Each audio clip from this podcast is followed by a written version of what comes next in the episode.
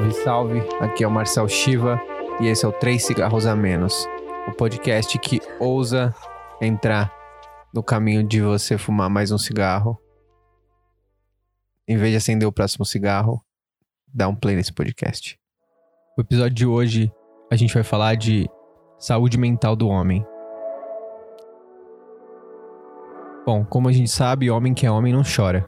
Entre os amigos não demonstra sentimentos, não demonstra medo, fraqueza, vulnerabilidade ou qualquer comportamento tido como, abre aspas, feminino. Honra sua reputação de homem. A visão construída e reforçada há décadas pela sociedade patriarcal hoje é conhecida como masculinidade tóxica. Apesar de muita gente ainda não saber o que significa isso.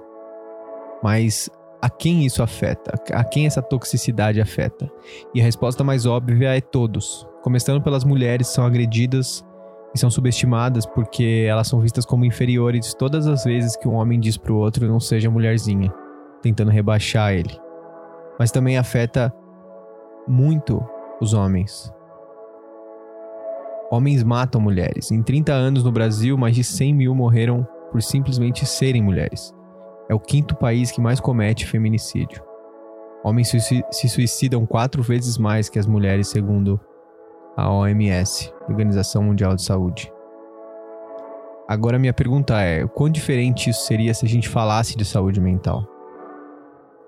Pensando nisso, eu convidei o psicólogo James Winter do podcast Reflexões de Inverno para comentar essa ferida aberta psicossocial do homem no século XXI.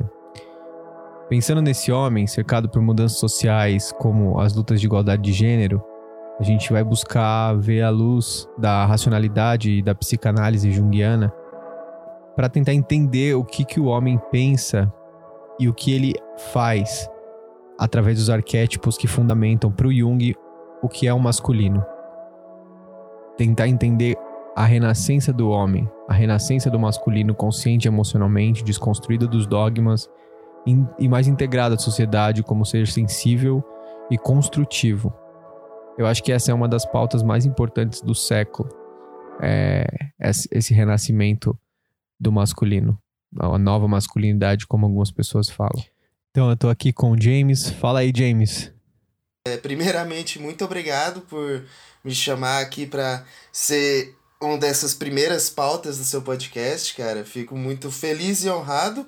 É, como você já falou, meu nome é James Winter, eu sou psicólogo, atualmente moro no interior de Goiás e tenho um podcast que se chama Reflexões de Inverno, que também fala sobre psicologia, política e coisas que eu que às vezes passa pela minha cabeça. E hoje, cara, é essa pauta que a gente vai trabalhar hoje é tão legal, sabe? Porque eu sou do interior de Goiás e aqui a gente tem uma relação com a masculinidade bem bem aflorada e bem forte, cara. Eu acredito que tipo trazer a psicologia para esse debate vai ser muito interessante, cara. O tema é homem no homem do século 21. Cara, a gente não vai conseguir falar disso num episódio só, eu já já adianto que vai ser uma série. A gente já, já combinei com o James um, um horário na agenda dele, uns horários, né? Vários, pra gente, pra gente estudar e conversar mais sobre isso. Porque a intenção aqui, como todos os outros temas que a gente vai passar, esse de saúde mental em específico, é mais provocar e dar alguns exemplos e fazer você refletir sobre, a, sobre o seu dia a dia, sobre as suas relações, do que é, é, te dar conhecimentos prontos, né? Então, até o formato da gente bater um papo é justamente para estimular uma dialética da gente, assim, tipo uma conversa que é uma coisa que a gente pensando sozinho no monólogo ou falando sozinho não sai da mesma forma. É, então, ele é o homem do século XXI. É, a psicologia, as dificuldades que o homem tem hoje é, em sociedade, ao mesmo tempo que esse homem, a psicologia dele está fragmentada, é, ele também está num caos interior, né? Ou seja, a gente tem uma uma percepção de mundo que está mudando, está em constante mudança, brigas por direitos iguais em salário, em posição na sociedade reivindicada pelas mulheres. Enfim, o homem vê a presença dele como uma coisa nociva, mais nociva na sociedade, uma percepção mais nociva do o homem tem que a presença dele tem. E ao mesmo tempo, do, do lado de dentro, ele está vivendo esse, esse, essa espécie de caos, porque é, com conquista de direitos, com mudança de, de percepção, é, da, até a própria questão de gênero, o homem parece que parou no tempo, tá ligado? Tipo, de todo esse espectro que a gente fala de gênero, o homem hétero parece que é o que parou, o único que parou no tempo, tá ligado? E apesar dele, dele viver uma é, num lugar tipo privilegiado na sociedade. Queria que você comentasse um pouco isso, essa, essa, esse momento atual do homem. É, eu achei interessante isso que você falou no final aí, porque é exatamente esse o motivo dele ter parado no tempo. É, dele estar no alto da. Do, quem está no topo normalmente não pensa muito em mudança, quer muito mais se manter no, no topo. Você aprisionou tantas coisas entre no homem de, de guardar seus sentimentos, de não ser mulher e defender a sua masculinidade, que agora a gente está vendo os efeitos disso. É uma é, sociedade que não sabe o que é ser masculino, saca? Bom, a referência bibliográfica que a gente faz aqui é o livro O Rei, o Guerreiro, o Mago e o Amante, a redescoberta dos arquétipos do masculino. O livro é do Robert Moore e do Douglas Gillette, é da década de 80.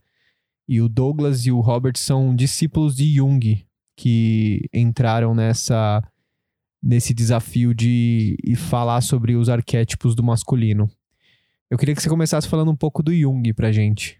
É, Jung era um, um cara que estudou bastante Freud e te segue a linha psicanalítica do Freud, só que eles discordam em algumas coisas. E eu acho que esses pontos em que eles discordam é que faz bastante sentido.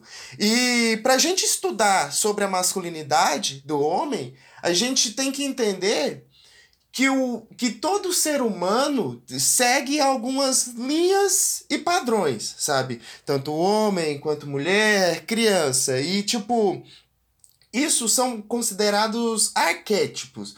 Arquétipos, vão, é, alguns vão falar que é personalidade, mas não é bem a personalidade. É como se fosse uma linha teórica. Você age de certas formas baseadas nesses arquétipos, sabe? Por que, que você age com esses arquétipos? Porque os arquétipos são construídos socialmente, dentro de um inconsciente pessoal, saca? Eles vão se construindo por pessoas que viveram a mesma coisa. E dentro de uma sociedade, as pessoas que viveram a mesma coisa têm a ideia de que viveram a mesma coisa e isso vai sendo passado, sabe? Por exemplo, quem nasce numa família católica normalmente é católico, sabe? Então, são aquelas ideias gerais de uma família, de uma sociedade, sabe? E a gente, quando é criança, é uma esponja, a gente absorve tudo, sabe? É, é assim, depois que você entende, né, te ajuda a, a bom, a gente sei lá, eu, eu teve uma época, na, na, verdade faz um tempo já que eu ainda estudo tarô. Uhum. É, e é um negócio que, tipo, é totalmente baseado no arquétipo. Jung mesmo, tipo, escreveu muito sobre tarô, né? Então, sim, sim, sim. ele identificou ali justamente que estavam os arquétipos que o povo antigo, tipo, já tinha essa noção do que era esse conglomerado. Assim. Então é legal a gente. Essa explicação que você fez já, já é muito boa, porque a pessoa, a pessoa não conhece, ela pode pesquisar e continuar escutando. É, e a gente pode usar o arquétipo mais como uma ideia de influência, sabe? De como uma propaganda te influencia, sabe? Então, assim, são coisas subliminares. Você. Ninguém tá necessariamente. Lógico, algumas coisas são faladas. Mas ninguém necessariamente tá te falando como agir, sabe? Você tá baseando nisso de coisas que você já sabe, que você já viu, sabe? É, se eu não me engano, eu acho que em Vygotsky ou coisa assim, sabe? Na teoria do aprendizado fala, sabe? Você só consegue aprender algo que você já viu, sabe? E a partir disso modificar para fazer alguma coisa nova. Mas assim, nada nasce do nada, sabe? Não tem alguma coisa que nasce do nada nesse livro que a gente está citando, tem uma, uma coisa que eu vi pela primeira vez como leigo, é, eu vi uma questão do, do arquétipo relacionado a, a, ao gênero, né? E, e eu fiquei intrigado, falei, pô, mas como assim? Tem, são, são quatro arquétipos masculinos, então qual é o sentido de, de estudar um arquétipo por gênero e... É, isso ajuda, isso atrapalha? Acho que é uma dúvida que muita gente vai ter. Você consegue explicar pra gente isso aí?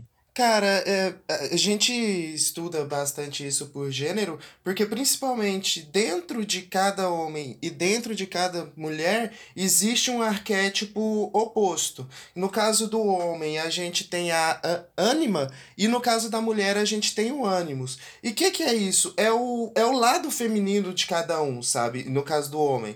Então, assim, a gente tem algumas coisas, alguns arquétipos, alguns pontos em que a gente estuda, por exemplo, no homem, que vão fazer totalmente sentido a, a, a, ou ao, a ultrapassar a ânima dele, ou então a sufocar essa ânima, ou então de deixar talvez mais aflorado, sabe? A gente pode comentar sobre o documentário The, The Mask Living, é, porque a gente vê isso mesmo. Essa essa repressão dos sentimentos que o homem sempre passou na sua vida inteira, porque foi ensinado para ele que você não pode ter sentimentos e você não pode expressar seus sentimentos, isso se explica muito nas causas de suicídio. É, vem da falta de se expor. E isso vai gerando tanta coisa, cara, que aumenta essa taxa. Você falando das taxas de feminicídio, isso, se você for levar para um, um lado de Jung, tem muito do querer se sobrepor à mulher, sabe? Isso a gente já pode ver desde a infância, sabe?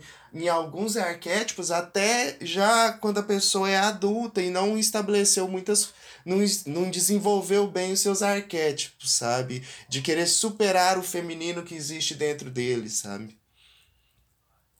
É, o que, que um traficante, um agressor, um pai ausente é, e um, uma pessoa que participa de uma gangue tem em comum para psicologia? Cara, para para psicologia junguiana e principalmente nesse livro, cara, a gente vai ter o que, que eles têm em comum. Normalmente são homens que não são homens de verdade, sabe? São homens que não conseguiram matar uma certa criança interior dela.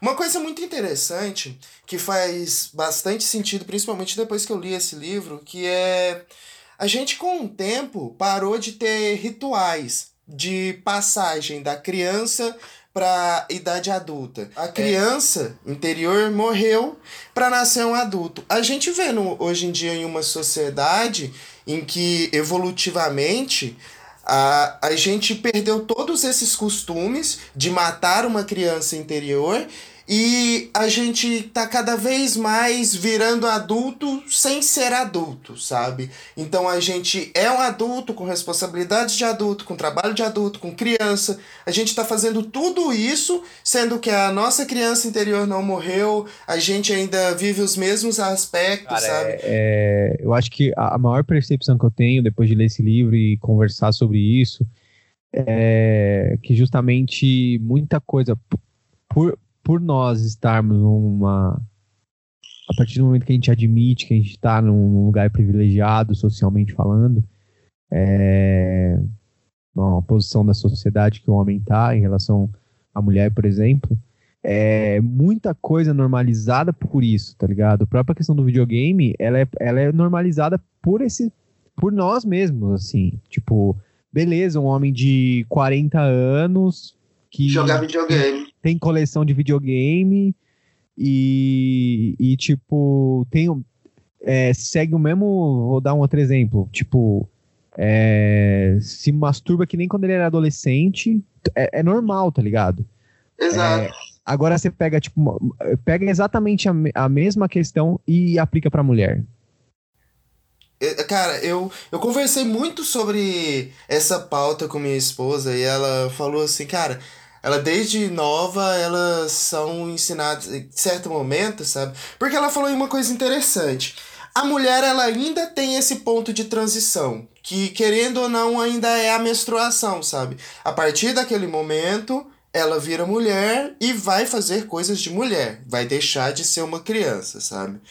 E aí a gente não, sabe? A gente continua sendo uma criança e não tem essa maturidade. Por isso que a gente sempre ouve falar, ai, mulher amadurece mais cedo. Mas não é que ela amadurece, ela é forçada a amadurecer mais cedo, saca? Sim. E também tem a questão de que quem tá falando isso é homem.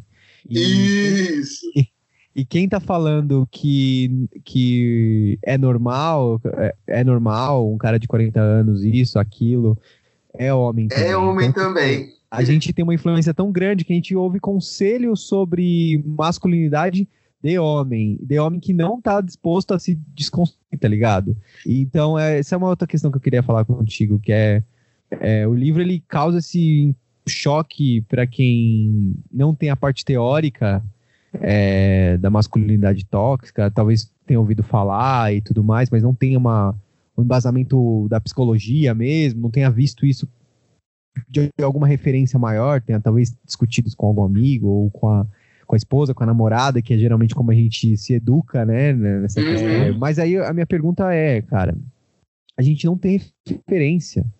A gente não, não. a gente no, o livro ele fala da, da, da, da psique amadurecida do, do, do menino que que, é, que se torna um, um, adulto, né? E aí o livro ele trata a maioria do, da, das páginas dele é sobre os arquétipos já amadurecidos.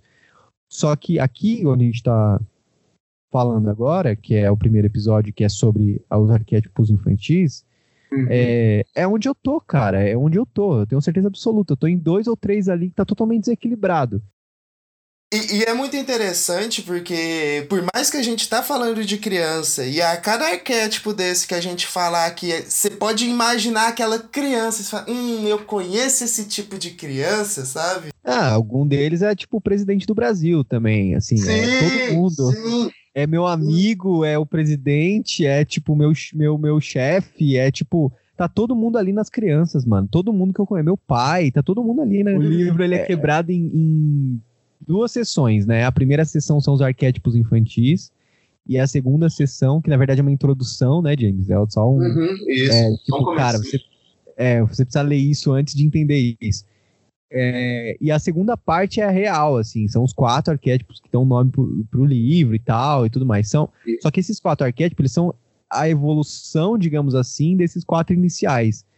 É, que, que se espera de um homem maduro. Só que, como a gente falou, agora na pergunta que eu te fiz, é, o traficante, o, o, o agressor, o, o, o, cara que, que sai o Bolsonaro. Mão, o Bolsonaro. Bolsonaro é, é, exatamente, o seu chefe, o seu pai, é, o seu irmão mais velho, todos eles provavelmente, assim, com 90% de certeza, estão na primeira parte do livro, porque nem chegaram a matar a criança interior, como, como o James falou. Então, só para o cara que está ouvindo isso, é, ter uma noção de que o que a gente vai tratar agora, que são desses quatro arquétipos aqui, são os arquétipos infantis, ou seja, vocês vão se ouvir muito aqui né, no que a gente vai falar.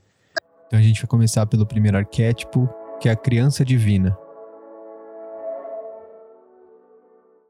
Onde a gente vê essa criança divina e o que, que isso quer dizer? A criança divina normalmente é aquela criança que chega no lar e que muda as coisas e que, tipo, aquele lar agora tem paz e tal. Isso é tão retratado que o Jesus é desse jeito, sabe? É, tem isso, sabe? São essas histórias desse menino que veio para salvar toda a família. Isso também carrega um, um, peso social muito grande, porque se esse menino não salvar a família, fudeu todas as expectativas em cima dessa criança, sabe? E só que da mesma forma que ele é esse menino todo cuidado, que normalmente é o primeiro filho, sabe? Ele também é muito sensível, saca? Ninguém pode chegar perto dele, é cheio de nome toque. Isso a gente explica lá na frente, mas isso no futuro, isso pode desenvolver um transtorno narcisista na criança, saca? Como ser humano, a gente tem uma mania de criar coisas que a gente não consegue sustentar, né? Então, por uhum. exemplo, a criança chega, a gente alimenta aquela, aquela criança de atenção de uma forma que a gente sabe que não é possível continuar aquilo. Só que a gente não pensa que fazendo aquilo, a gente está criando uma, uma, uma recorrência, né? Uma, uma obrigação, de certa forma. Isso nada é da criança, são expectativas dos pais e baseando naquilo que os pais queriam para a vida dele e tipo, isso gera tanta coisa. Quantas histórias a gente não conhece de tipo do pai que faz o filho jogar bola porque ele queria ser jogador de futebol, sendo que a criança nunca quis isso, sabe? Mas nem tudo são flores. Todos os arquétipos trazem consigo um lado de sombra, que na psicanálise é chamado de disfunção bipolar. A criança divina, por exemplo, que a gente está tratando aqui, ela traz dois aspectos de sombra: o tirano da cadeira alta e o príncipe covarde. O James vai explicar um pouco isso é, elas são parte uma da outra, como a gente viu no livro, né? São pirâmides, sabe? Então, assim, a pirâmide da criança divina, isso, é, é, ela traz consigo outros dois pés. E que eles vão ficar se se, é, vamos falar, entrando em equilíbrio. Não necessariamente equilíbrio, um vai estar tá mais que um outro, sabe? Mas o que a gente tem que mais entender dos arquétipos são que, assim, eles são baseados no consciente coletivo. Então, assim, Primeiro, é a criança divina, sabe? É, é... Só que não necessariamente essa criança divina, ela ela é tão boa assim, ela tem aspectos de sombra. E um dos aspectos principal dessa criança divina é se tornar o tirano da cadeira alta. Que é você imaginar com esse nome, você já imagina tirano da cadeira alta, sabe? Você já consegue imaginar que é aquele menino mimado, sabe? Que sempre é, é o mundo ao redor dele é para satisfazer as necessidades dele. Inclusive, por isso, saca, é, como a, quando adulto, esse, essa pessoa ela tem uma, um, uma necessidade de explorar as outras pessoas, saca? Porque ela se sente muito irritada de não conseguir as coisas dela, sabe? É, eu acho que. Eu acho que se. Posso estar viajando, mas eu só consigo imaginar um sociopata. É, um sociopata, um é, Calígula, um Hitler, que nem ele cita no livro, porque é porque é. você imagina alguém que tem tudo, que é criado dessa forma, a sempre atender os desejos e, e sempre coloca, ou seja, ele sempre coloca a vontade dele em primeiro plano, ou seja, desconsidera totalmente o, o jeito que o mundo funciona, né? Inverte a lógica do mundo, a lógica social. E isso é sociopatia, né? Porque a pessoa simplesmente acha que o mundo tem que se curvar a ele indefinida, é, infinitamente, ou seja, em todos os, os âmbitos possíveis, assim, é. político, econômico, social, em relacionamento, em amizade, tudo, né? Esse tirano, ele ataca a si mesmo exigindo coisas impossíveis, saca? E quando a gente é adulto e tudo e tal. E se a gente não satisfazer essa criança interior, como por exemplo, ah, cara, hoje eu vou fumar um cigarro, já entrando na questão do podcast. Então, assim, se você não satisfazer essa necessidade infantil sua, saca? Você vai se sentir frustrado. O livro traz uma coisa interessante. Esse arquétipo, cara, você vai lutar. Se você não souber trabalhar ele bem, a única hora que você consegue é, terminar a luta contra ele é quando você morre, saca? Porque você sempre vai estar tá se exigindo coisas demais, porque você quer satisfazer essa criança interior, e se você não conseguir isso, você vai ficar cada vez mais infeliz, colocando essas frustrações. Imagina pro homem comum, sabe? Aquele cara que já teve tudo nas mãos dele, saca? Chegando nesse ponto, sabe? Quando não se controla um projeto de tirano desse, ele pode se manifestar num Calígula, no Hitler, num Stalin.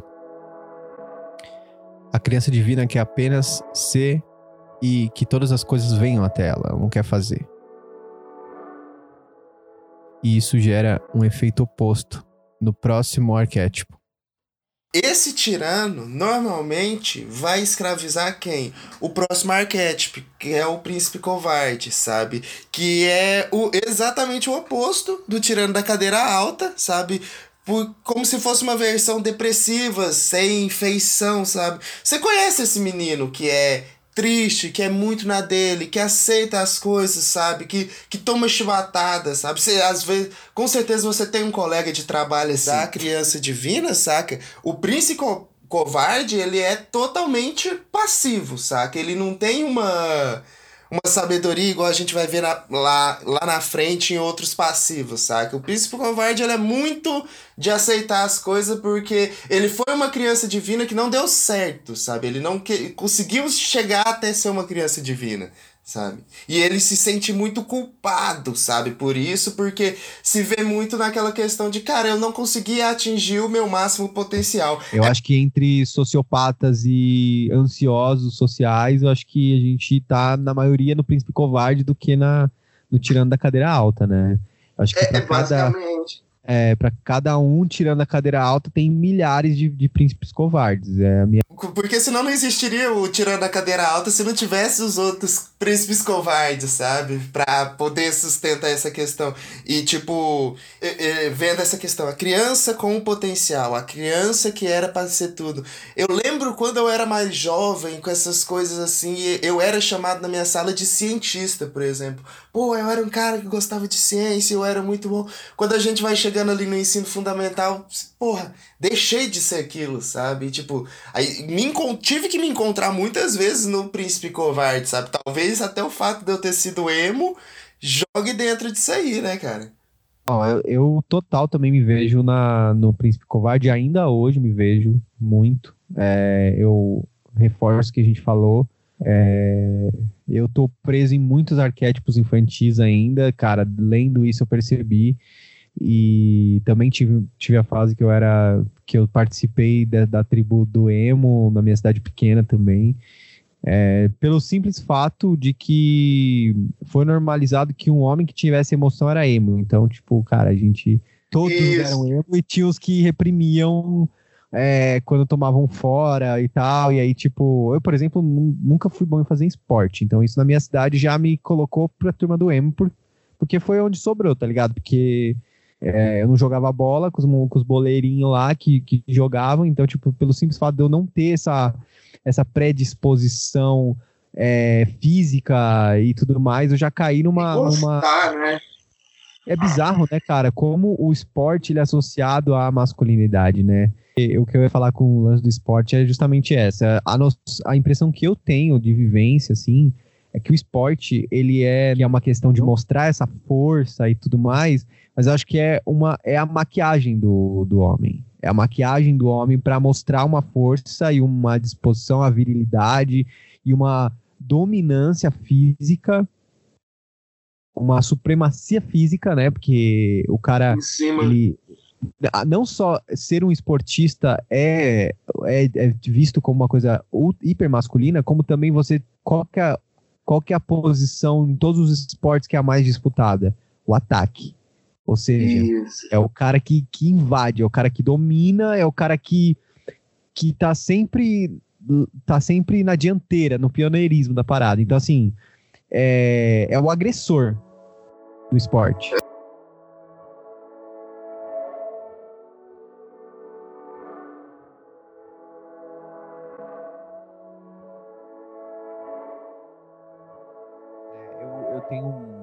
Uma situação que você falou, isso eu pensei aqui também, que tem uma situação na minha família que é de boa falar, apesar de ser meio pesado, mas eu tenho dois tios, né, os dois irmãos do meu pai, eles estão em situação de rua e na Praia Grande, os dois são, são usuários de, de crack, né? Um deles uhum. já o mais velho, ele, ele tá, tipo, hoje ele tá mais limpo, ele já passou várias vezes por clínica de reabilitação, e, e, o irmão do meio do meu pai, que é o mais é, o, é o caçula, ele tá em situação de rua ainda. E, cara, é assim, esses meus dois tios são pessoas, cara, não é porque meu tio, eles são excepcional. Seres humanos excepcionais, assim, de tipo. É, eles participaram da minha criação, eles e eles eram muito, muito amorosos comigo, assim. Sei, a, a, imagem que eu tenho deles é sempre essa, assim, atencioso pra caralho. E eu tenho uma teoria que eu corroborei vivendo aqui no centro de São Paulo também, convivendo com muita gente em situação de rua, que o homem que está na situação de degradação total, de, de, de viver na rua e usar essa parada que, tipo, não faz sentido nenhum, né, que é o crack, é, é uma é uma incapacidade psicológica de ter emoção, tá ligado? Porque esse cara, ele não, ele não consegue, ele chega num momento que é tudo muito dual para ele, assim. É, ele não consegue tipo... falar do problema do casamento que ele tem. Com quem que ele vai falar? Com quem que ele vai sentar e falar como, por exemplo, uma mulher tem uma amiga que liga e fala, ah, eu tô com um problema em casa, no meu marido, assim, assim. Pra quem que ele vai falar isso? Exato, não tem como. E, e tipo, é, não é nem questão pra quem que ele vai falar isso. Ele nunca foi ensinado a falar sobre isso, cara. Ah, quando ele era uma criança, cara, tipo, ele não podia ter esses sentimentos, cara. Quando provavelmente ele foi ficando adulto, foi ficando cada vez pior. E é nisso que, querendo ou não, muitas pessoas entram em vícios, em alcoolismo, no crack, saca? De tipo, a pessoa tá ali, cara, tipo, ninguém vai falar com ela, ele não sabe como expor esses sentimentos. Não, pelo menos chapado, ele não tem que pensar nesses sentimentos, nessas coisas ruins, saca? Eu tive uma conversa muito tempo atrás, inclusive eu queria ter feito meu TCC disso e não fiz, fiz sobre amor líquido. Era uma questão do alcoolismo que, tipo, cara, já viu, mano? Tudo que a gente faz tem álcool, velho. Qualquer festa religiosa ou encontro e tudo e tal, sabe? Tem álcool, sabe? E roleta, ainda mais nessa cidade interior, que não tem lazer e coisas assim, saca? É se encontrar para beber. A gente falou do ritual, né? O ritual hoje, de uma maneira bem torpe, dá para dizer que um dos rituais, esses pseudo-rituais que o, que, o, que o menino passa para se transformar em homem na sociedade, torpe, de novo, é não é correto, é, a, é o primeiro porre, né? Então, esses rituais meio que se dividem a questão do alistamento militar também, né? Porque é, eu não sei se você chegou a servir, mas na minha cidade todo mundo era dispensado. Então, tipo. É, né? Aqui também não. É a mesma coisa serve, também. Não serve pra muita coisa, né? No, como ritual, ah, se servisse. Por exemplo, Bolsonaro não seria o que ele é, né? Então. É um ritual, é. É, mas é. Igual o livro traz, é baseado em um machismo errado, torpe, sabe? Um machismo e isso de força, sabe? De tipo assim, de só realça que se você vai conseguir as coisas pela força. De um ponto, a gente fala assim, no exército, faz um certo sentido. Se é, quando a gente vive em tempos de guerra, é, é isso, é força mesmo. É, a gente está falando de um braço armado, não é? A ideia é essa mesmo, sabe? Só que a questão é de que tipo de pessoas a gente está formando lá dentro também, sabe? Tipo, como que vão sair esses caras de lá, sabe? Os que, por exemplo, o, o moleque de 18 anos que não tem nada na vida dele, sabe? Mas passa só um ano lá, saca? Aprendeu a atirar e tudo e tal, vai chegar aqui, a realidade dele é outra que tipo de homem que tá saindo do exército, sabe? É a mesma coisa, que tipo de homem que tá saindo de uma gangue, sabe? O, eu não sei se é o PCC ou Comando Vermelho, não sei quem que é, que tipo assim, para você poder sair dele, você tem que entrar para uma igreja evangélica, ou, ou é isso ou é a morte, sabe? Por exemplo. Então assim, sabe? Que tipo de homens a gente tá criando na igreja, tá criando em, em todos os lugares, cara. Gente fez uma pausa para falar um pouco de gato e de vida pessoal. E mais pra frente a gente vai continuar os arquétipos. O, o, estudos apontam, né? Que já é um meme isso, né? Estudos apontam qualquer coisa. ah, é, mas é que, o, que os gatos, eles têm, o, o, têm ajudado pessoas com com depressão, porque aí um dos argumentos, lá no li inteiro o estudo, lógico, li só a parte resumida, mas era que você lida, você aprende a lidar com, com um ser que é independente de você. Então, tipo, quando ele não quer carinho, você tem que lidar com as consequências. É até um pouco a ver com a questão aí do. do, do é, é um bom animal para se dar para um tirando da cadeira alta, né? Porque é, é, o gato é independente. Então, mano, não adianta. Você quer fazer carinho agora? Tenta fazer carinho no gato na hora que ele não quer. Ele mete a um em você, na sua cara e sai fora ainda. Pensando bem por não. não faz muito sentido, tipo, vilões terem gato, sabe? Porque normalmente vilões são esses tiranos de cadeira alta, saca?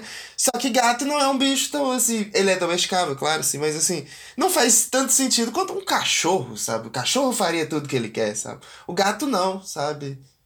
É, fica até uma questão interessante de ter um gato com ele. Enfim, sabe? Mas é. Eu, eu gosto muito, cara. Eu, minha vida inteira eu tive gato, aí eu vim morar no apartamento minha esposa ela já tinha uma cachorrinha, saca? Aí nós arranjamos um gato aí, tipo, ok, sabe? É.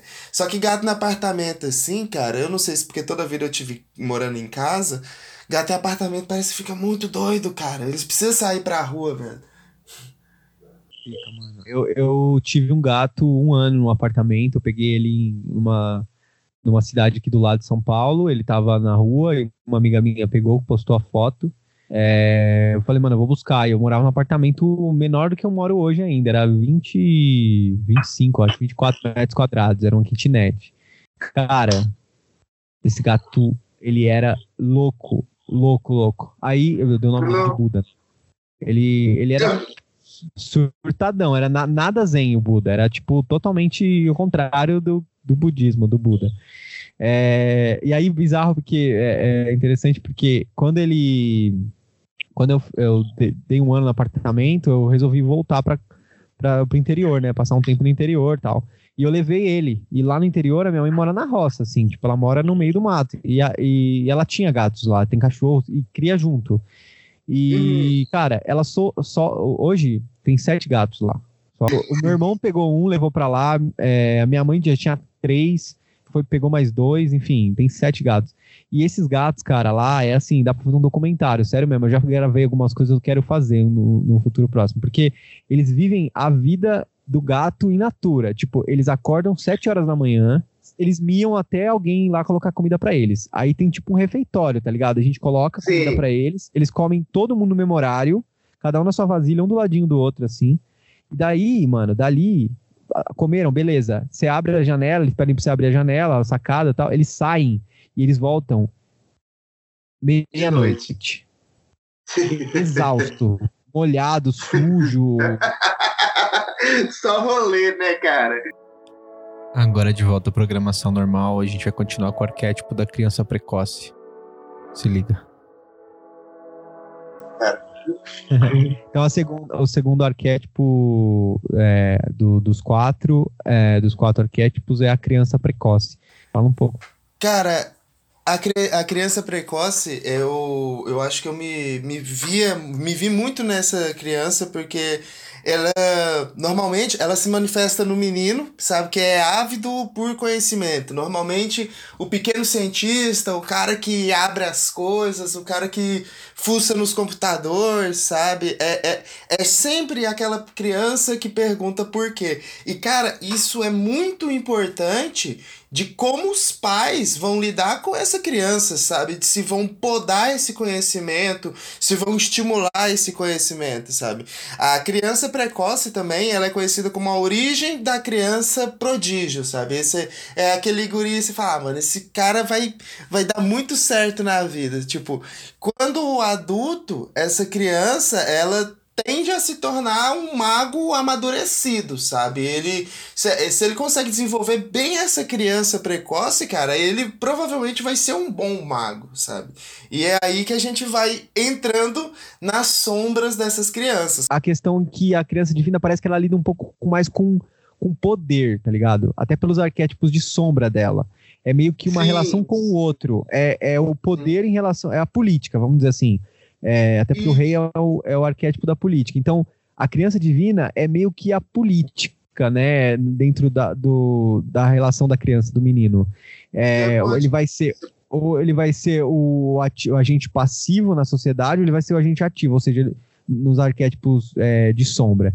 E aí a criança precoce acho que é uma coisa mais, in, mais interiorizada, né? Mais uma coisa tipo é, de como ela lida com os próprios é, a, a, o conhecimento, as experiências dela, o que que ela acumula, o que que ela pergunta, o que qual é a curiosidade e tudo mais. Então é mais uma relação dela com ela mesma, enquanto que da criança divina acaba sendo uma questão com os outros. É essa percepção que eu tive. Faz sentido?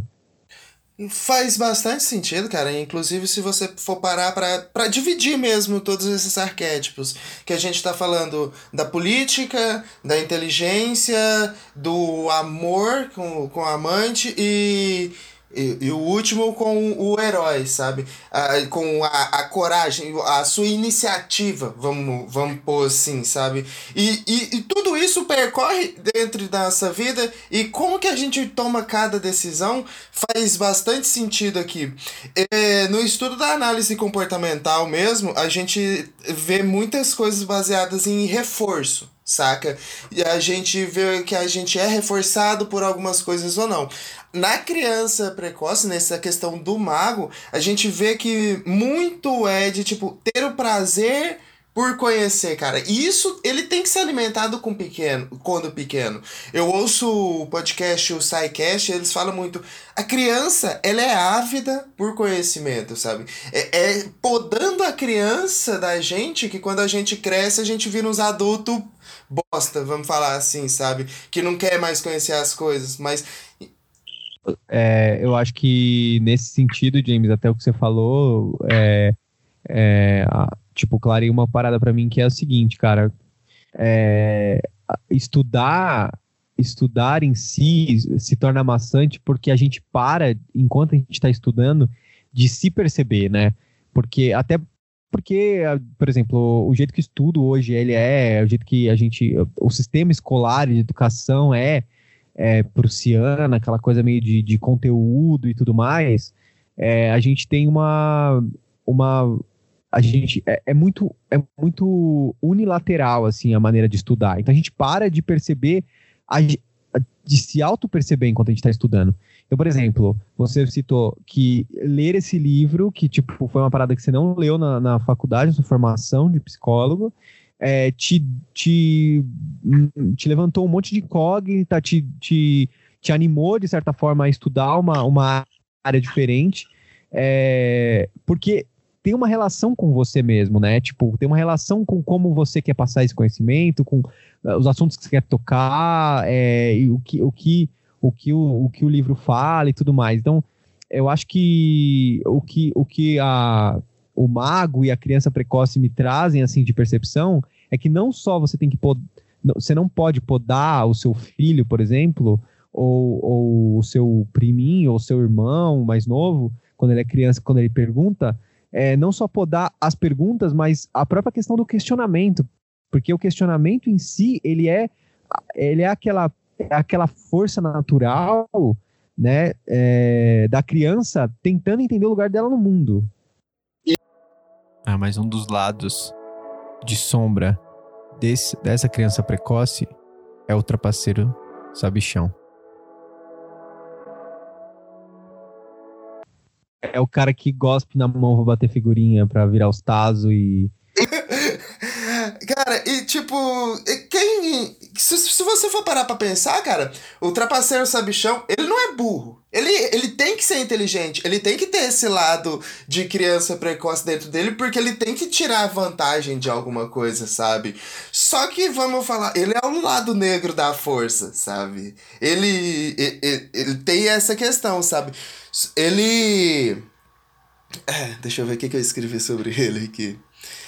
Ele tem por si, por ser inteligente, por se achar inteligente, ele tem por si um, um ar de, de superioridade, sabe? Só que ele engana a si mesmo achando que sabe de tudo, sabe? Porque querendo ou não, velho, ele é uma criança, sabe? Ele pode saber de tudo. Você também é só uma pessoa, sabe? Você acha que é o malandro e tudo e tal, e o malandro precisa do otário, sabe? Só que o que é que acontece quando dois malandros se encontram, sabe? Não tem jogo sabe? Não tem jogo. E a grande. É, sabe? Existe um lado bom do, do trapaceiro que é de destruir o ego inflado, sabe? Da, da, da pessoa, sabe? Ela se acha demais e ele consegue destruir em si mesmo. É, é tipo um sentimento de autossabotagem, sabe? De tipo assim, não, mano, é isso aí, eu consigo. Eu sou um cara foda, eu sou um cara muito bom, eu consigo lidar com esses problemas. E esse sentimento fala: não, mano, relaxa. Não, você não precisa disso aí, não, sabe? Você é esperto, você pode conseguir as coisas, sabe? Só que melhor do que destruir os seus sentimentos, ele consegue destruir os sentimentos de qualquer outra pessoa, sabe? Com destruindo o ego dessa pessoa, sabe? Te mostrando que, calma, você também é humano. Você pode se sentir o cara mais foda, se sentir, no caso, o rei sabe? Mas você é o ser humano, sabe?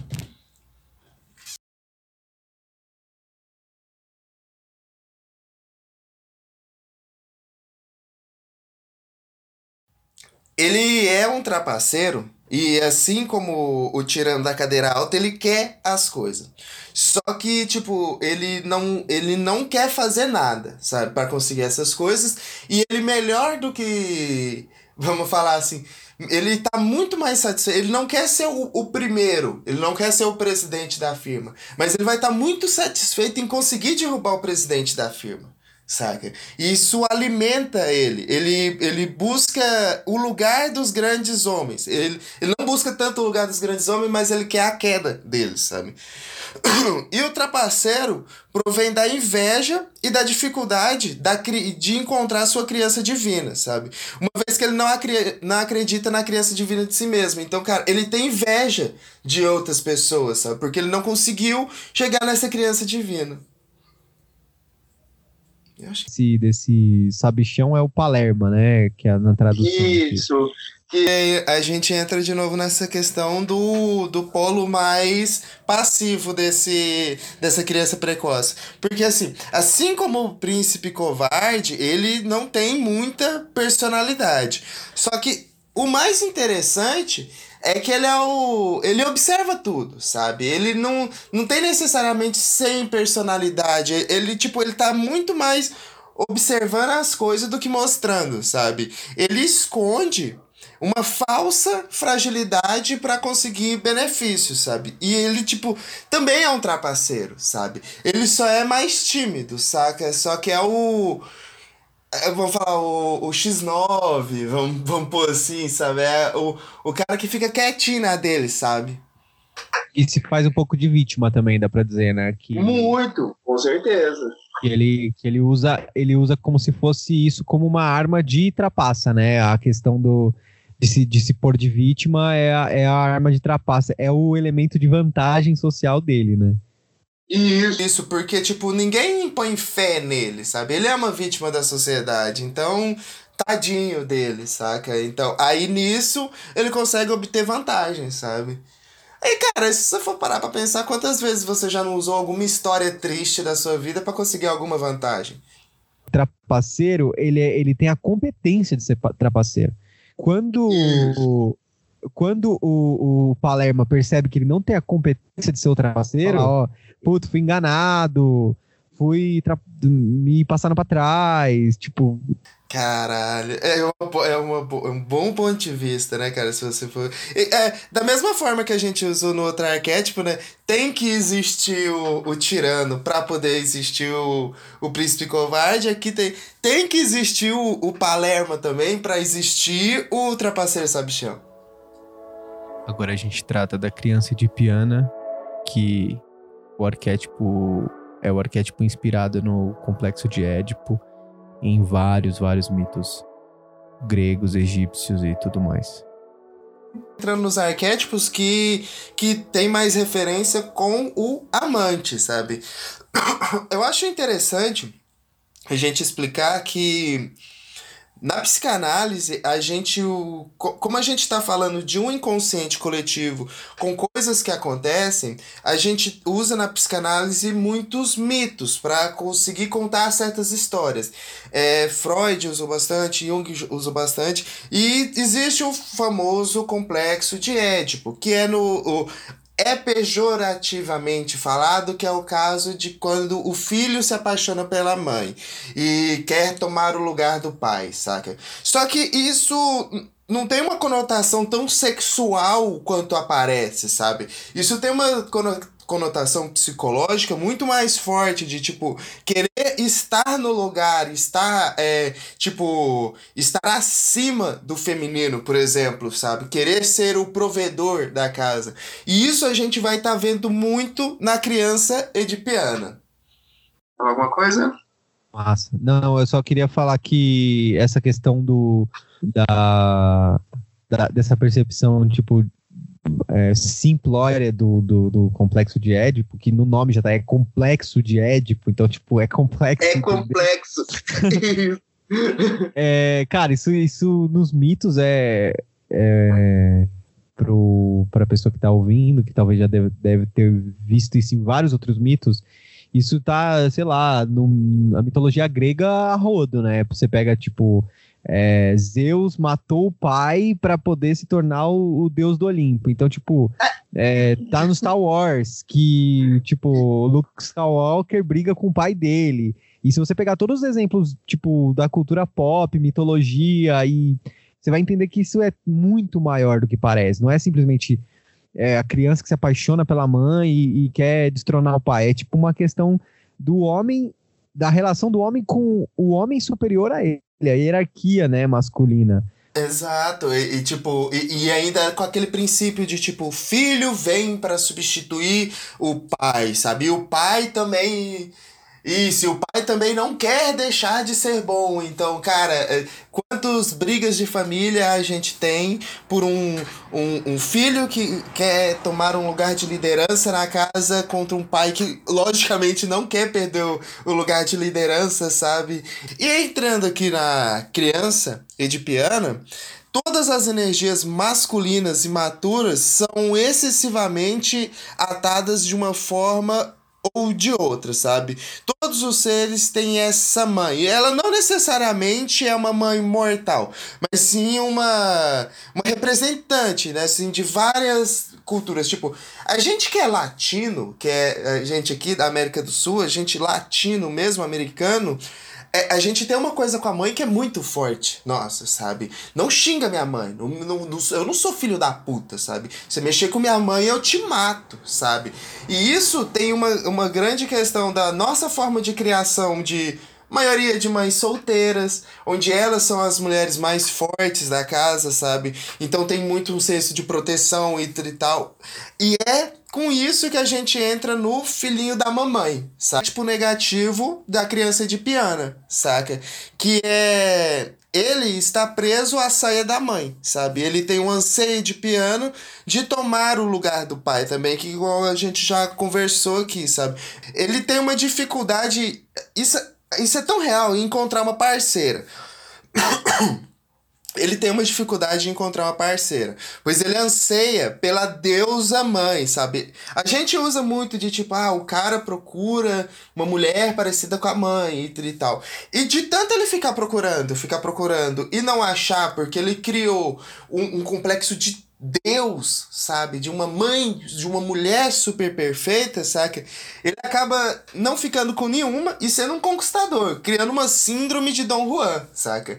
Você com certeza conhece alguém assim. Sim. Algumas pessoas. Não vou citar o nome porque.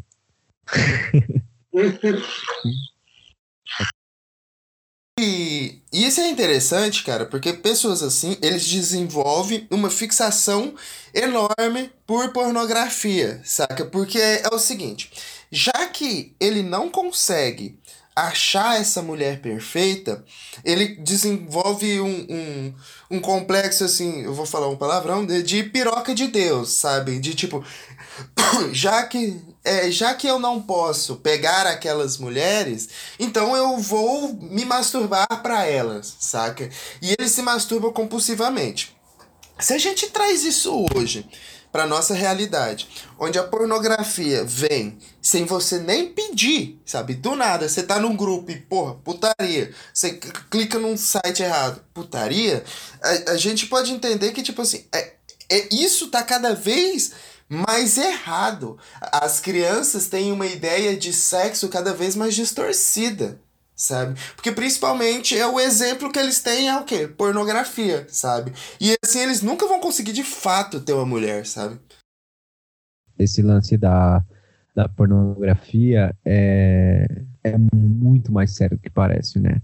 É, e a gente vê no, a gente já vê aqui que no arquétipo da, da, da criança de piano que é digamos o a origem da a origem do amante que é o arquétipo maduro uhum. que essa que é que a pornografia então está relacionada de certa forma é, é, é, com a parte emocional não é só aquela parte tipo de ter prazer pelo prazer mas é como como a, como a criança como esse arquétipo infantil ele relaciona o sexo e, e talvez a primeira vez que ele veja pornografia e a compulsão e assistir de novo ele está relacionando isso com a maneira como ele vê a mulher. A gente normalizando, de novo falando de questão de normalizar, a gente normaliza a pornografia como uma coisa assim, ah, é tipo uma necessidade, é uma necessidade tipo fazer um tomar um café, é uma necessidade tipo para eu me sentir legal, tal, mas na verdade o que causa essa essa esse impulso é justamente o que você falou, né? Que essa questão de tipo é, eu eu posso, eu, eu, eu almejo a mulher assim, assim, assado, então vou procurar uma mulher com esse perfil. E, cara, é, você falou de tipo, de almejar e tal, a, a gente confunde muito essa questão assim, a gente confunde a pessoa se tocar e conhecer seu corpo com o, o a masturbação por pornografia, porque assim, tudo bem, cara, você tem que conhecer seu corpo, você tem que conhecer suas zonas erógenas, você tem que conhecer, assim, tipo, de pessoas. O que acontece é, com o excesso de pornografia, cada vez mais as pessoas é, falam, mano, eu não preciso sair, encontrar uma pessoa, me socializar, sabe? É um dos únicos arquétipos que eu tô bem resolvido. Eu tenho uma questão, às vezes, que eu vou falar, é, sei lá, Deus me livre, ou ou seja o que Deus quiser. A falta tosse. Seja o que Deus quiser e tudo mais, eu sempre troco Deus por Deus, assim. E para uhum. mim era uma questão de, de eu estar tá falando com a força natural que me mantém aqui, que é a única que eu sei que existe, que é a Terra. A Terra é um, é um ser vivo e para mim é uma energia feminina porque é nutritiva, porque ela, enfim, é um útero gigante e tudo mais. Então eu tenho essa essa crença de que se Deus, se Deus existe, ele é uma mulher. E, e essa mulher é a Terra. Enfim, aí essa questão, é, ele também fala, é, também é legal trazer isso, né? Porque é, a gente não está só falando da, de, da mulher em si, a gente está falando da força feminina, né? Como que o homem, como que a criança se relaciona com a força feminina natural, né, na natureza. E, e o quanto ele tenta, de certa forma, suprimir essa força, seja dentro dele, seja fora, saca? Quando você tem nessa questão do, do filhinho da mamãe, saca? Ele quer o máximo não ser a mãe, não ter o, o ânima vivo dentro dele, saca? Um ponto, um outro ponto que a gente pode estar tá chegando aqui, cara, é que a, a maioria dos homens, é, tipo, a gente entra até nessa síndrome de Dom Juan, né, cara? Porque o cara fica tentando, ah, eu quero essa mulher, o que as pessoas chamam de mulher para casar e mulher para pegar sabe? Então a gente tem a esse essa mulher é para casar, essa mulher é para casar. Enquanto isso eu vou pegando outras, sabe? Porque essas não são para casar, sabe? Então entra muito nesse conceito de tipo assim, ele, ele não foi ensinado, sabe? Ele não sabe como lidar com o lado amante dele, sabe? Agora um dos aspectos de sombra que eu mais me identifiquei. O sonhador. Já essa criança de piano e esse amante, né? Esse futuro amante, como ele vai ser esse amante, a gente tem o sonhador, que isso eu já me vi muito nisso. É um, é, faz o menino se sentir isolado com todos os relacionamentos humanos. Ele não gosta de brincar e permanece isolado em seus sonhos geralmente melancólicos. Bom, a gente tá falando do emo, de, de uma forma geral aqui, né, cara? É, ele não é honesto. Seu comportamento pode mascarar a sombra da criança de piano, filhinho da mamãe, sabe? Ele revela o seu sentimento de não ter a posse da mãe, que era basicamente, tipo, o jovem que não consegue se relacionar, sabe? Que fica fantasiando e fica, cara, eu queria muito aquela mina e tal. E às vezes ele nem chega nela, sabe? Ele só fica no, no campo dos sonhos, sabe? Qualquer semelhança com a juventude emo não é mera coincidência. Agora, o último arquétipo infantil, o herói. Depois disso a gente vai encerrar. Então, aguenta mais um pouquinho aí. O herói é o último arquétipo que depois a gente vai ver ele se transformar em guerreiro. O herói é uma variedade avançada da psicologia do menino, sabe? Ele é o auge das energias masculinas dele, tipo, é, ele vai isso vai ser quando ele já tiver mais ficando adolescente, ele, esse herói ele vai estar tá bem mais aflorado, sabe? Ficando mais velho. É Nessa fase de criança, ele é imaturo. E se continuar como um arquétipo dominante na idade adulto, ele impede que o adulto se torne um homem de verdade mesmo. Que ele consiga, no caso, se tornar o guerreiro, sabe? Porque manter esse herói dentro dele faz com que ele se submeta a mais situações de risco. E Bom, bem-vindo à masculinidade tóxica, onde a gente a todo momento quer ser herói, a gente quer se meter em uma situação de risco, sabe? Seja até no aspecto negativo do valentão exibicionista, ou seja, a gente mesmo, cara. Eu lembro quando eu era criança, quando eu brincava com meus Omin, porque no Action Figures é Omin, sabe? Quando eu brincava. É Omin, não é? Eu brincava com eles, eu sempre imaginava uma historinha onde alguém se sacrificava, onde alguém era herói, sabe? E a gente carrega muito disso, de tipo, ou oh, não, agora eu vou tomar a frente, eu vou ser essa pessoa, sabe? Mas se o heroísmo é a última etapa antes do menino se tornar homem, por que a gente tem tantos exemplos ainda disso entre os adultos? A jornada do herói, do Joseph Campbell. Isso. Com e a gente e a gente quando a gente fala de jornada do herói, a gente na verdade está falando do arquétipo infantil ainda.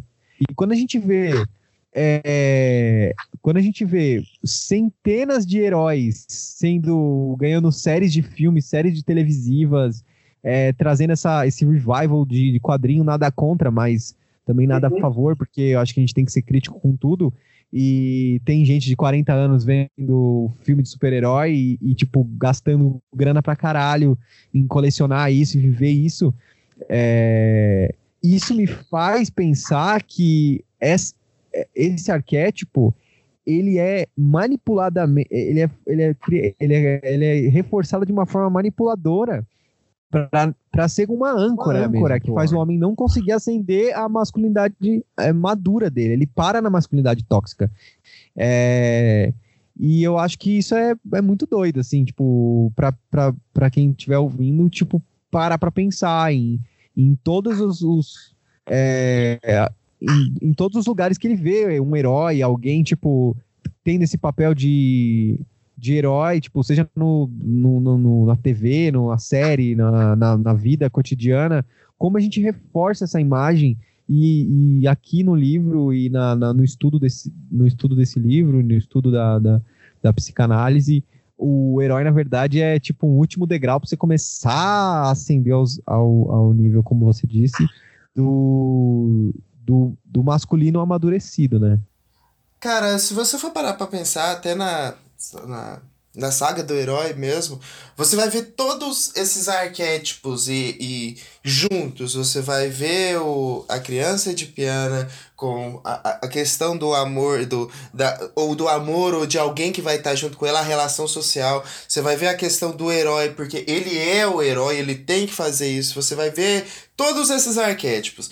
Qual que é a grande questão? Isso é enraizado na nossa cabeça que a gente tem que ser um herói. E que se a gente não conseguir ser um herói, as coisas não deram certo pra gente, sabe?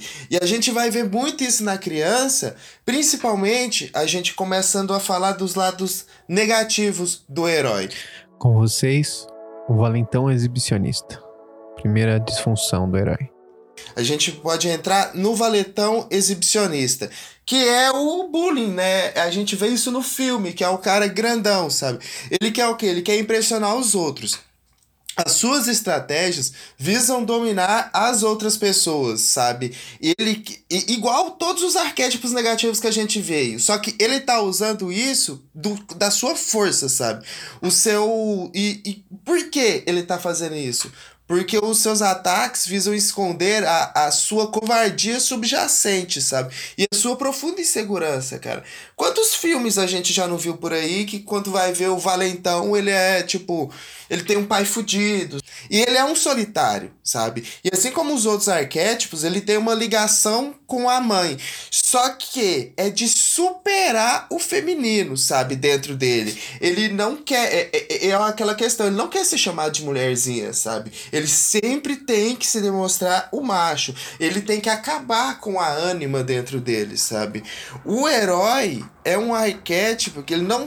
É, é, tipo, esse valentão, ele é um arquétipo que ele não sabe o que fazer com a princesa depois que acaba o filme, sabe? Ele vai lá, ele consegue, resgata a princesa, fim, eles viveram felizes para sempre, mas não, sabe? Provavelmente esse valentão exibicionista ele teria que sair de novo atrás de outra princesa, sabe? Porque a vida dele não é ser um amante, sabe? É ser um, um, um o eterno herói. Falou é, também é muito pano pra manga, né? De, da questão do felizes para sempre. Quando o relacionamento termina, é, não tem literatura mais, cara. E é o cara por ele mesmo, só que dali pra frente não tem. Não tem, não tem, não tem um manual do que ele precisa fazer. Até ali ele chegou no manual.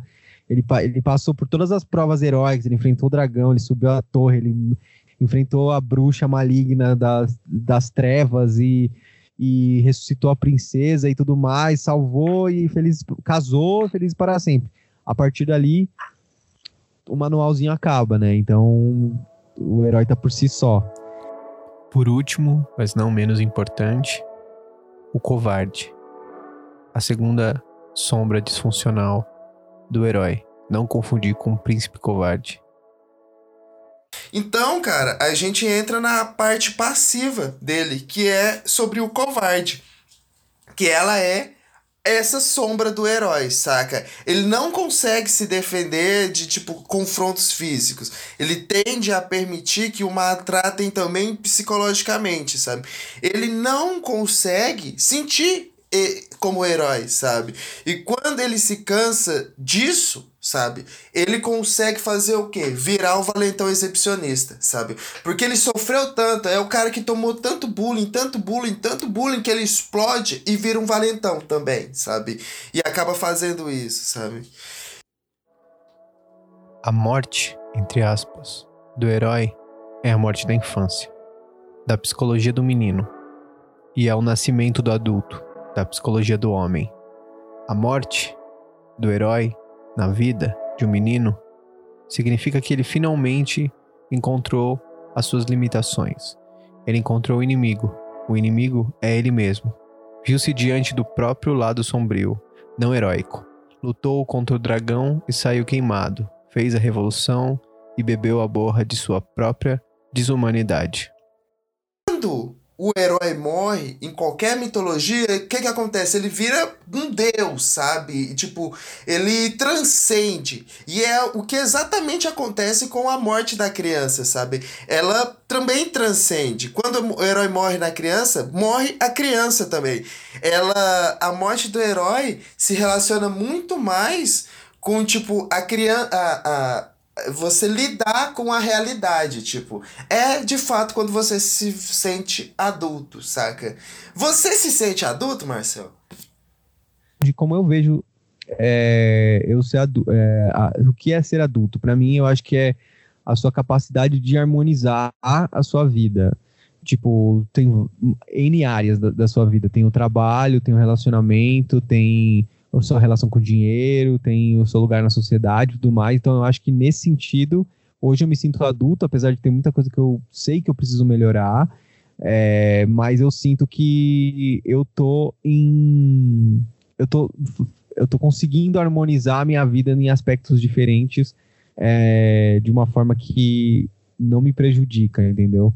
Então, por exemplo, eu não tenho filho hoje porque eu sei que ele sofreria mais do que, cara? do que, do que o necessário para ele, entendeu? Não é um bom momento. Olha essa sociedade, né, cara? Tipo, Pois é. independente da questão financeira, qualquer criança que nasce hoje em dia é complicado, né? Sim. É, tá, eu falo exatamente dessa questão do de onde ela vai nascer e também com a, a questão financeira, mas para mim é secundária. Eu acho que isso não, não pode ser argumento, né? Aí você, É. você se sente adulto. Cara, então, eu sempre me pego nessa pergunta quando eu fecho alguns ciclos, sabe? Fechar ciclo é uma das coisas mais importantes na, na vida humana, sabe? E a gente tem que comemorar eles, e aí eu sempre me pego, nossa, e agora? Eu sou adulto? Cara, pra mim te falar, faz muito pouco tempo que eu não me via corporeal, corporalmente, sabe? Que eu ainda não me via como um jovem. Eu ainda me sentia como criança, sabe? Sabe, tipo, mano, pô, eu já tenho 20 e poucos anos, mas parece que o meu corpo não, não é de, de jovem e tal. Parece que eu ainda me sentia como criança, sabe? Quando eu terminei a faculdade, peguei o CRP e, tipo assim, minha vida deu uma pequena estabilizada, que a gente que é pobre sabe que essas coisas duram pouco. Deu uma estabilizada assim, eu falei, nossa, mano, eu, eu sou adulto. E aí eu parei pra pensar, não, cara, eu posso ser um jovem com muitas ideias e com alguns, alguns sonhos realizados, mas o adulto, ele, ele depende de ter tanta coisa, sabe? Você tá em paz consigo mesmo, com seus demônios interiores, sabe? E, tipo, tem coisas em mim que eu ainda não consegui resolver, sabe? Então acho que não, sabe? Eu acho que eu estou me encaminhando pra mim ser um adulto que, tipo, porra, mano, eu teria orgulho. Se, se tudo der certo na minha vida, os planos. Eu teria orgulho de mim, sabe? Mas, assim, ainda não sou um adulto, cara. Entre reflexões e confissões, a gente terminou essa primeira parte que tratou dos quatro arquétipos infantis e deu uma, algumas pistas de como vai ser daqui pra frente os próximos programas. É, o, o recado que eu queria de verdade com, com esse primeiro programa deixar é que, que quem está ouvindo é, leia, primeiro leia o livro, segundo veja o documentário The Mask Living é, e principalmente reflita sobre é, a própria infância, né? A gente tem essa coisa de tipo, eu não lembro da minha infância e tudo mais. Você já deve ter, ter visto bastante gente falando isso também. Com né? certeza. Com Só que é uma coisa que também não é. fa- Faz anos que a gente viveu, então eu acho que é óbvio que o negócio não vai estar na ponta da língua. Assim, a gente precisa fazer um esforço um pouco de ver fotos, às vezes conversar com as pe- pessoas, mas acessar a, a esse momento da infância, tentar é, lembrar o máximo, trazer o máximo de, de lembrança possível para entender como foi sua infância e tentar entender por que momento mais ou menos você passou por esses arquétipos e o que está resolvido, o que não está resolvido é, para você poder continuar com a gente, escutar os outros episódios, que vão ser um para cada arquétipo, que vai vir na sequência, e, é, é, e conseguir se identificar quais são, vamos dizer assim, as fraquezas hoje é, que você tem para se colocar no mundo como homem, é, as coisas que você talvez tenha como qualidade, que te ajudem, é, que vão te ajudar, te dar força para conseguir entender onde você precisa amadurecer mas uh, o objetivo total disso, desde o começo, desde que a gente começou a bater papo, é, é que a pessoa, tipo, tenha acesso a uma vida mais, uma saúde mental melhor, assim, que o homem consiga encontrar a saúde mental é, é, desejada, equilibrada para ele poder viver em sociedade, né? Cara, por, por essa semana, eu acho que a gente conseguiu passar bastante por esses arquétipos, a gente conseguiu conversar e dar, acender algumas fagulhas nas pessoas sobre o que tá por vir. Eu queria deixar meu jabá para quem quiser conhecer. Eu tenho um podcast que eu falei lá no começo, chama-se Reflexões de Inverno. E ele você pode encontrar no, no Spotify, no iTunes, no seu agregador de podcast de preferência. Lá eu falo de psicologia, lá eu falo converso. É uma coisa bem mais intimista, bem mais curtinha, de 10 minutos, sabe? Eu converso sobre coisas de psicologia relacionadas ao cotidiano. E eu acho bastante interessante. Se você tiver curiosidade, vai lá conhecer. O segundo convite é, é faça isso. Troque ideia com outro, com um amigo seu, com seu irmão, com seu primo, com seu pai, por que não, com seu avô, por que não? É, converse sobre isso, leve esse, é, leve, é, esse assunto para outras esferas, não, não fique no monólogo, porque é, é, a gente precisa entender, de novo, que o homem não tem lugar nessa sociedade nova, do jeito que ele tá, do jeito que ele é, a sociedade está se desconstruindo, e a gente precisa achar esse lugar, e para isso a gente precisa de diálogo, a gente precisa conversar com homens. Outra coisa, tipo, é, é muito, muito, muito mais importante, ou tão, tão importante quanto a gente não ser machista e ter a, a, a mente aberta para ouvir outras opiniões, é a gente não ser permissivo com essas práticas mais. É a gente tipo, hum. entender que não é a mulher que tem que combater o machismo. É o é homem. A gente, é, é a gente todos os dias. É. Na semana que vem tem mais. A gente começa e termina o arquétipo do rei. Até daqui a pouco.